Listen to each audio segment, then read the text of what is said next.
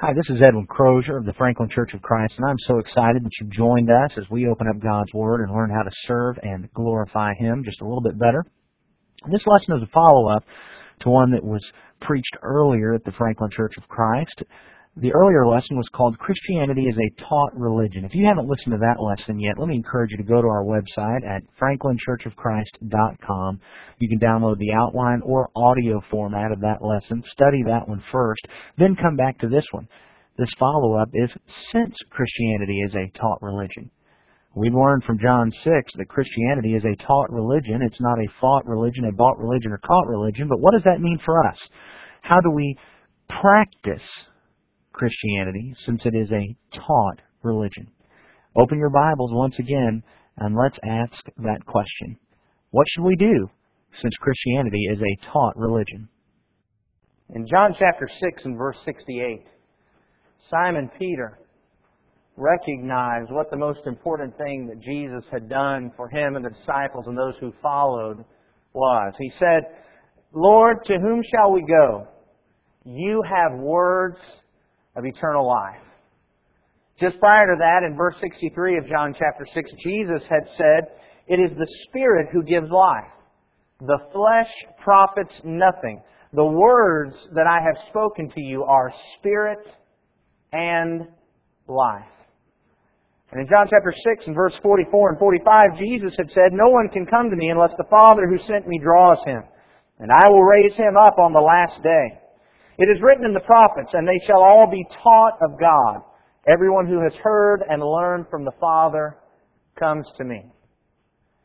Recently, we've read this narrative of John chapter 6, and we've learned that Christianity is a taught religion.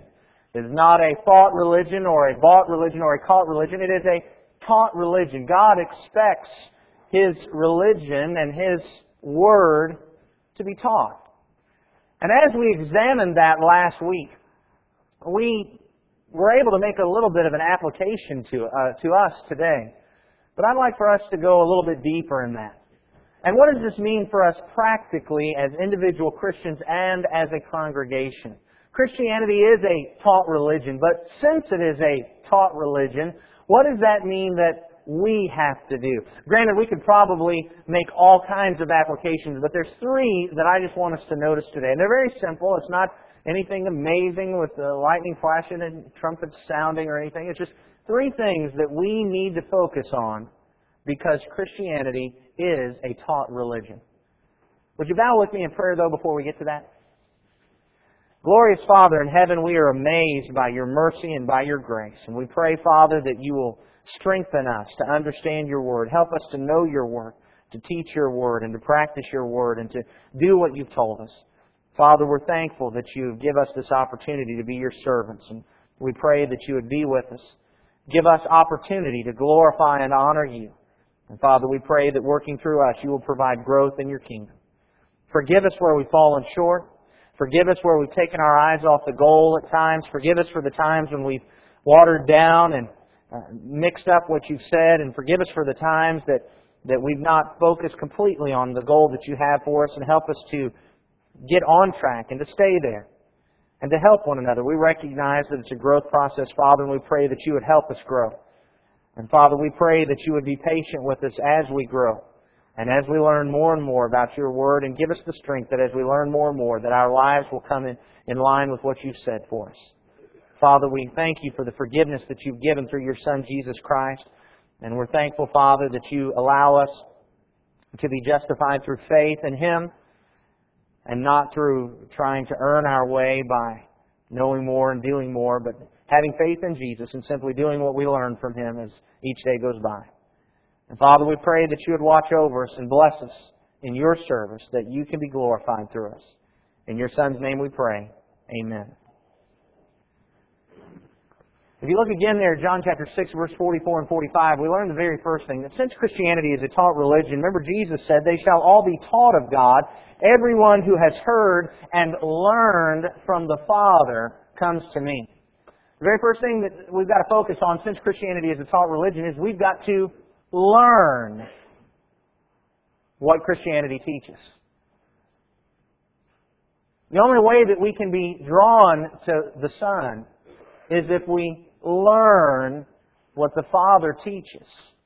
Now remember we pointed out last week the biblical context of this concept in Psalm 119. In Psalm 119, beginning at verse 97, you'll remember that the psalmist wrote, Psalm 119, verse 97, Oh, how I love your law. It is my meditation all the day. Your commandments make me wiser than my enemies, for they are ever mine. I have more insight than all my teachers, for your testimonies are my meditation.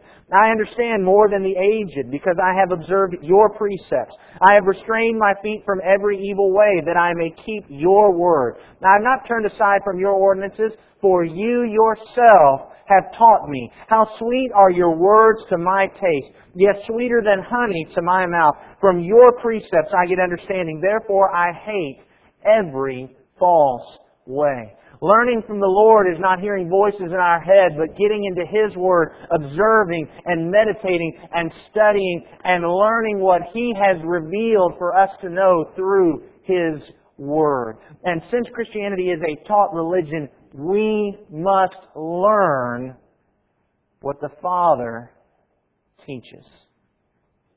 The concept is summed up in Hosea chapter 4 and verse 6. We know that verse. God had said there, My people are destroyed for lack of knowledge.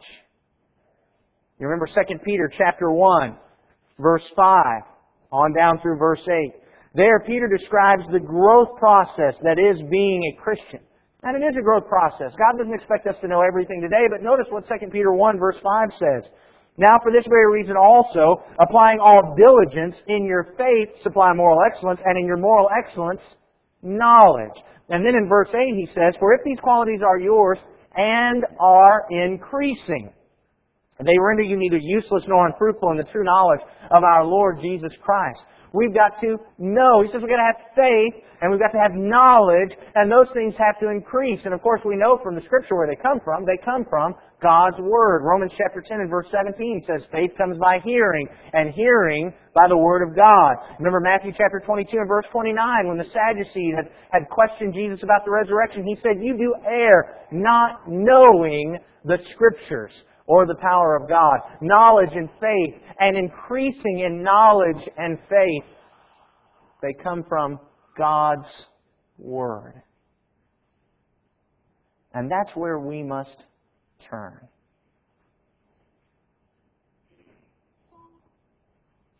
The New Testament demonstrates that. The early church, that's exactly what they did. In Acts chapter 2, Acts chapter 2, as the first church had been established, beginning in verse 40. Excuse me.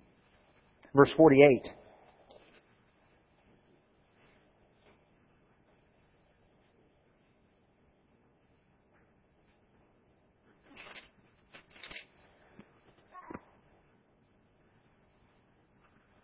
Verse 42. I'll get it right here in a second.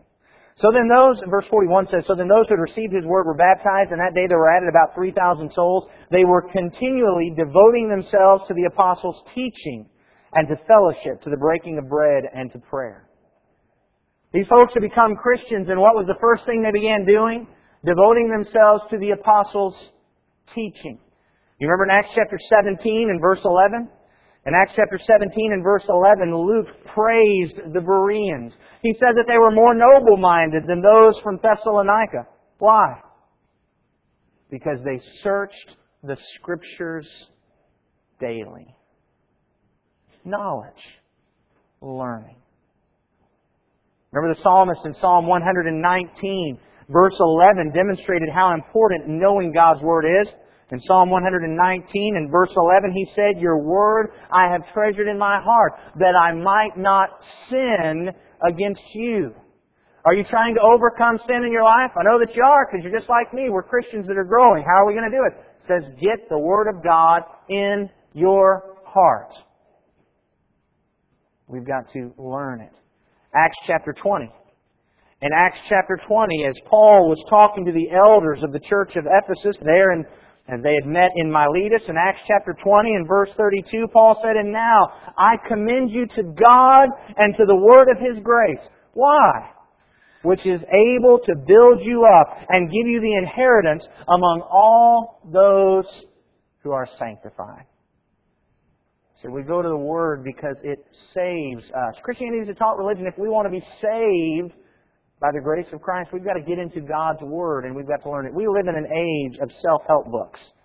I love self-help books. I read them all the time. I'm all the time telling folks things I've read there, but you, you know, we can, we can go to the bookstore and find out how to do just about anything. But I want you to look at what it says in Psalm 119, verse 23 and 24. In Psalm 119, verse 23 and 24, the psalmist said, Even though princes sit and talk against me, your servant meditates on your statutes. Your testimonies also are my delight. They are my counselors. Who are our counselors? Our friends at work, at school, our neighbors, our family members? What about God's Word? The psalmist says his counselor is the Word of God. And no matter what anybody else is doing against him or to him, God's Word is what he is learning and meditating on and thinking about in order to be counseled in what he's supposed to do. Christianity is a taught religion, and that means we have to learn what Christianity teaches. But we struggle with that. And this is a big book. It's hard to understand sometimes. And whenever we hear about studying God's Word, to us it seems just an awful lot like homework, and we had enough of that in school. And we know that we ought to read the Bible, and we make plans about how we're going to read the Bible, but sometimes that just kind of just gets shoved to the side because it's not, not that much fun. It's a lot of work. It's a little boring. But take a look at Psalm 119 and look at the attitude that the psalmist here had about God's Word and studying God's Word. There in Psalm 119 and verse 40. Behold, I long for your precepts. Revive me through your righteousness. Verse 49. Remember the word to your servant in which you have made me hope. This is my comfort in my affliction, that your word has revived me. The arrogant utterly deride me, yet I do not turn aside from your law. I have remembered your ordinances from of old, O Lord, and comfort myself. Verse 81 and 82. The psalmist says, My soul languishes for your salvation. I wait for your word. My eyes fail with longing for your word, while I say, When will you comfort me?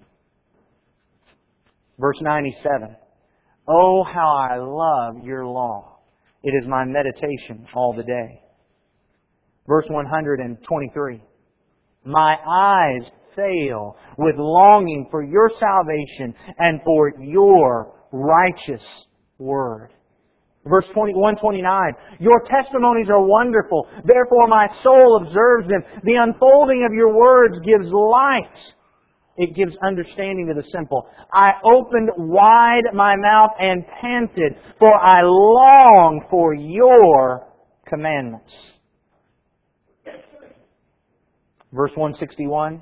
Princes persecute me without cause, but my heart stands in awe of your words. I rejoice at your word as one who finds great spoil. What an attitude the psalmist had about God's Word. Is this our attitude? Do we long for God's Word? Do we anticipate the night watches when the kids are in bed and we finally have some time to read God's Word and get into it and learn it? Do we anticipate and look forward to studying God's Word? When we learn something new in God's Word, is it to us like finding a treasure?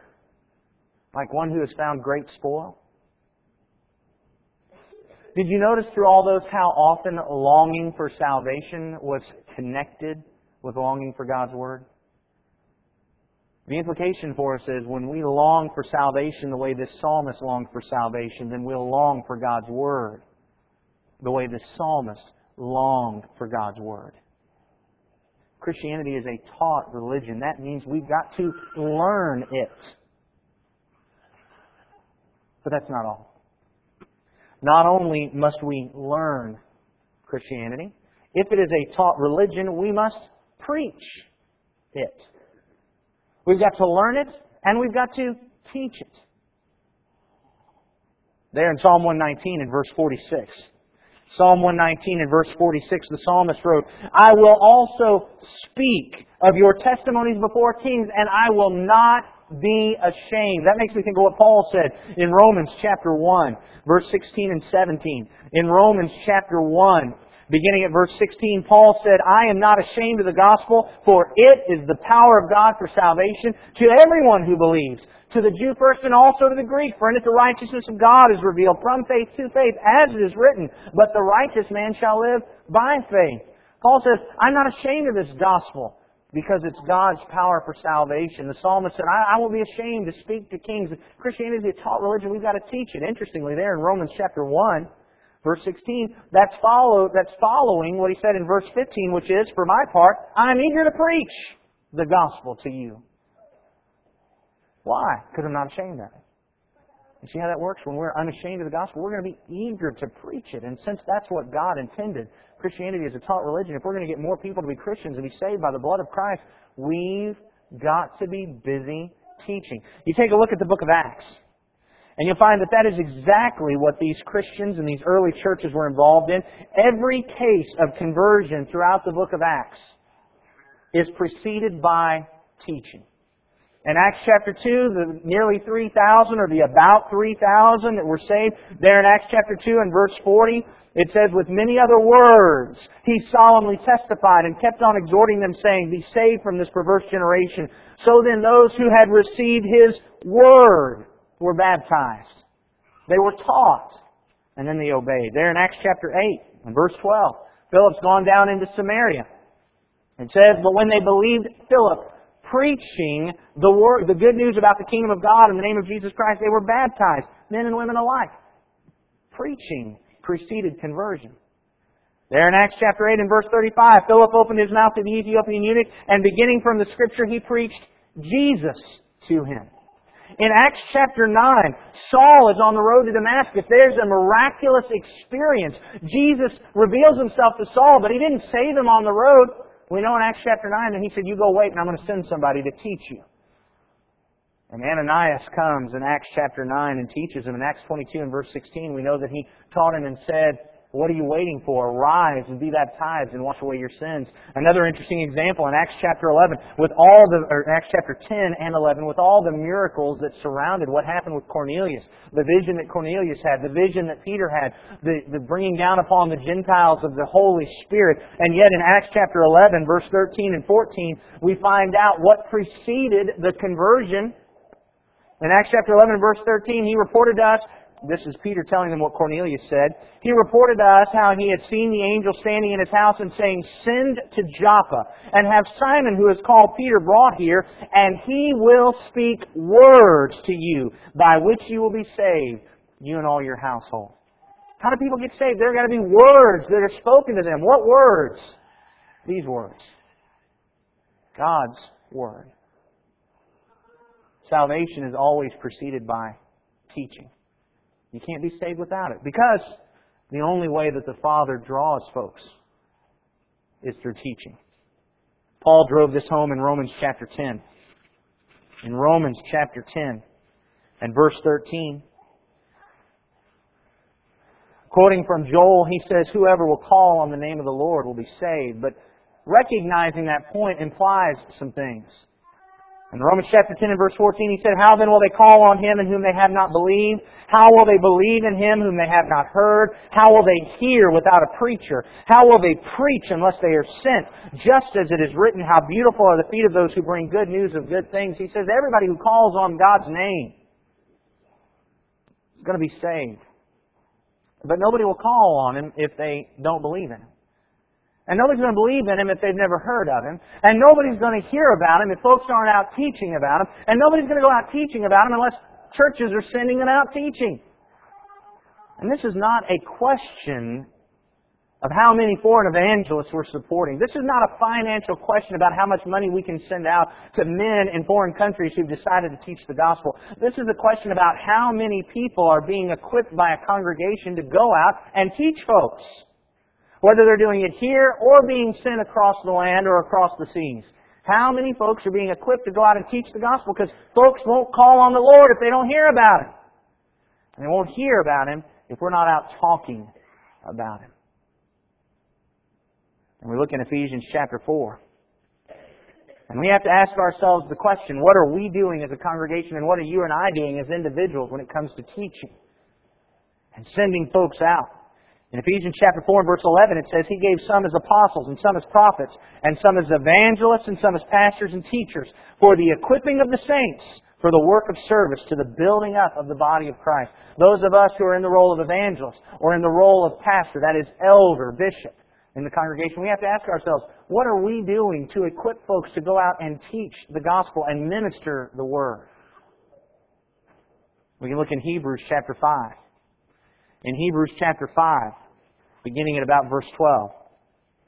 In Hebrews chapter 5 and verse 12, the Hebrew writer said, For though by this time you ought to be teachers, you have need again for someone to teach you the elementary principles of the oracles of God, and you've come to need milk and not solid food. For everyone who partakes only of milk is not accustomed to the word of righteousness, for he is an infant. But solid food is for the mature, who because of practice have their senses trained to discern good and evil. We as individuals have got to ask ourselves, what are we doing to mature ourselves that we might discern between good and evil and get out and teach? What are we doing? Christianity is a taught religion. We've got to be teaching it. We need to remember what Paul said about the church in 1 Timothy. 1 Timothy chapter 3 and verse 15.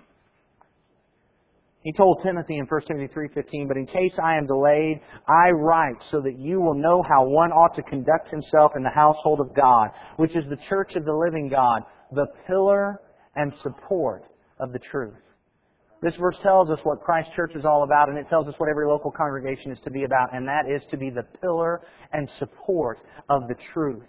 Our job is not to decide what is truth. Our job is to discover the truth in God's Word and hold it up for people to see. Our job is to support it and defend it and get it out there. Our job is not to entertain. Our job is not to recreate. Our job is not to babysit. Our job is not about social welfare or social reform. And our job is not to water down our job by adding all those things in to appeal to people. Our job is to get this out in front of people and talk to them about it and teach it. Christianity is a taught religion. We've got to learn it. We've got to teach it.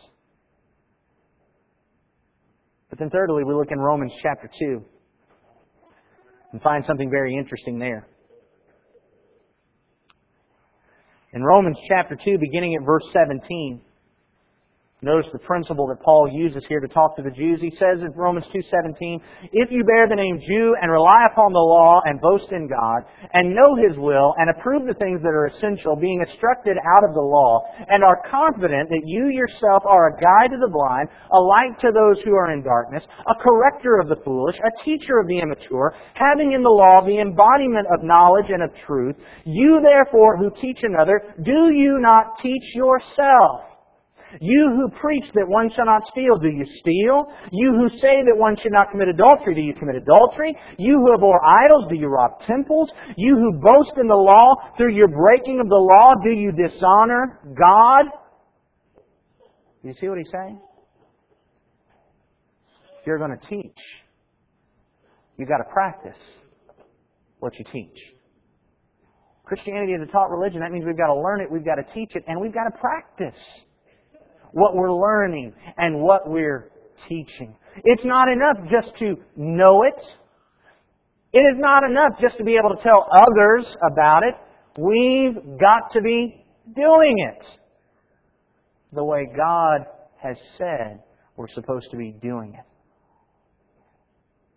That concluding statement that he made in that section, you who boast in the law through your breaking of the law, do you dishonor God? We could reword that to, to talk to us in the new covenant. You who boast in the new covenant, do you dishonor God by breaking that covenant? Are we doing what He says? We, we talk to folks when we discuss baptism.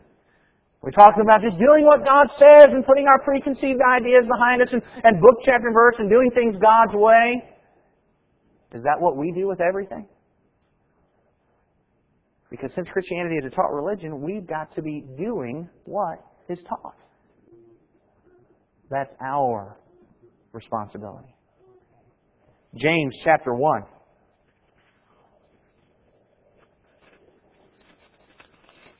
James chapter 1, beginning at about verse 19. James wrote, This you know, my beloved brethren, James 1:19, but everyone must be quick to hear, slow to speak and slow to anger, for the anger of man does not achieve the righteousness of God. Therefore, putting aside all filthiness and all that remains of wickedness, in humility receive the word implanted, which is able to save your souls. But prove yourselves doers of the word, and not merely hearers who delude themselves. For if anyone is a hearer of the word and not a doer, he is like a man who looks at his natural face in a mirror. For once he has looked at himself and gone away, he has immediately forgotten what kind of person he was. But one who looks intently at the perfect law, the law of liberty, and abides by it, not having become a forgetful hearer, but an effectual doer, this man will be blessed in what he does. What does James say? It's not enough to hear it. It's not enough just to listen and to teach it. We've got to be doing it the way God has said in Philippians. Chapter 4. Beginning at verse 4, Paul said we gotta, this is Philippians 4 4, we gotta rejoice in the Lord. In verse 6, he said, be anxious for nothing, but pray. In verse 8, he talks about what we're supposed to think about and meditate on. But then in verse 9, he points out that it's not enough just to rejoice and pray and, and know and think about. The things you, he says in Philippians 4 9, the things you have learned and received and heard and seen in me, practice these things, and the God of peace will be with you. It's not enough just to know what we're supposed to know and to think about it and meditate on it. We've got to practice it. And that's when the God of peace will be with us. Practice it. Do you understand, of course, the implication about this? The point behind this in saying that we've got to practice what we're learning and what we're teaching is that when it comes to our practices, we've got to do what God has said. Our practice as a congregation, as individuals, is not stated or set down by councils of men. It's not in creeds or in dogmas. It's in God's Word. We've got to be able to have a book, chapter, and verse. We need to have authorization for what it is that we're doing. But that seems to be in our day and age a lost concept and it's dying out all over the place. So many individuals, so many churches today, what they're intent on finding out is, is whether or not they think it's going to cause any harm. And so many people practice anything as long as they think it doesn't hurt anything. But the issue is not about perceived harm. The issue is about positive scripture. Can we go to the Word of God and find where God has authorized that we're to be doing that? If not, we've got to refrain. 2 Timothy chapter 3, verse 16 and 17. 2 Timothy 3, 16 and 17. All scripture is inspired by God and is profitable for teaching, for reproof, for correction, for instruction in righteousness, so that the man of God may be adequate, equipped for every good work. Why has this been given to us to learn and to teach so that we can be equipped for every good work? What must we practice? We must practice what this equips us for. And if we're doing anything else, it is not a good work, no matter how little harm we think it is. No matter how little harm. I don't know how many people, oh, we've been doing that for years and the roof's never fall, fell in yet. Well, so? Have you ever found scriptural authority for it yet? The issue is not about what we have done or haven't done. The issue is not about what we have taught or haven't taught. The issue is where can we go to Scripture to find that what we're doing is authorized. I heard somebody make a, a good suggestion just a few weeks ago. I wish it were possible. But we said, you know what might be good is if just every three or four or five years we could just wipe our minds completely clean. Just open the Bible and start trying to figure out what we're supposed to believe and teach and practice all over again. And I recognize that's psychologically impossible, but boy, we sure ought to try to come as close to that as possible. Too often we just get in the habit of just doing things the way we've always done them. And then thinking that, well, just adding a little bit here isn't going to hurt.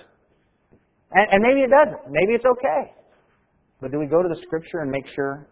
Because you see, Christianity is a taught religion, and what God has taught, He expects us to practice. You remember the story of Uzzah? God had taught the Israelites how to transport the ark. But David didn't wipe his slate clean and go back to the ordinance of God and search it out. And they did it wrong. And Uzzah was struck dead because of it. God expects us to go back to His ordinance and to do what He says. Christianity is a taught religion, and because of that, we've got to learn it. We've got to preach it. and we've got to practice it. And that's what we should be doing. That's our duty. That's our responsibility. That's our job. And certainly, that's, like I said earlier, a growth process. We're going to grow, but we need to be willing to grow. That means as we learn new things, we change. And we teach. And we practice. Let's continue to teach the taught Christianity and practice it. I hope this lesson was beneficial to you as you learned what we need to be doing since Christianity is a taught religion. I'm sure you recognized as you listened to the lesson that it's really just common sense. Since Christianity is a taught religion, we need to learn it, we need to teach it, and we need to practice it based on what God has revealed in His Scriptures. If you have any questions about what the Scripture teaches and what we need to learn, about how we can practice and obey what the Scripture says, or about what we do at the Franklin Church of Christ, please give us a call, 615-794-2359, or you may contact us through our website, www.franklinchurchofchrist.com. Perhaps somebody gave you this lesson. If so, let me invite you to go to that website, franklinchurchofchrist.com, and there you're free to download any of the lessons and bulletin articles that we have there. We have sermons in outline and audio format that you're free to use to glorify God in whatever way you see fit. May God richly bless you as you draw closer to Him, but more importantly, may you richly bless God.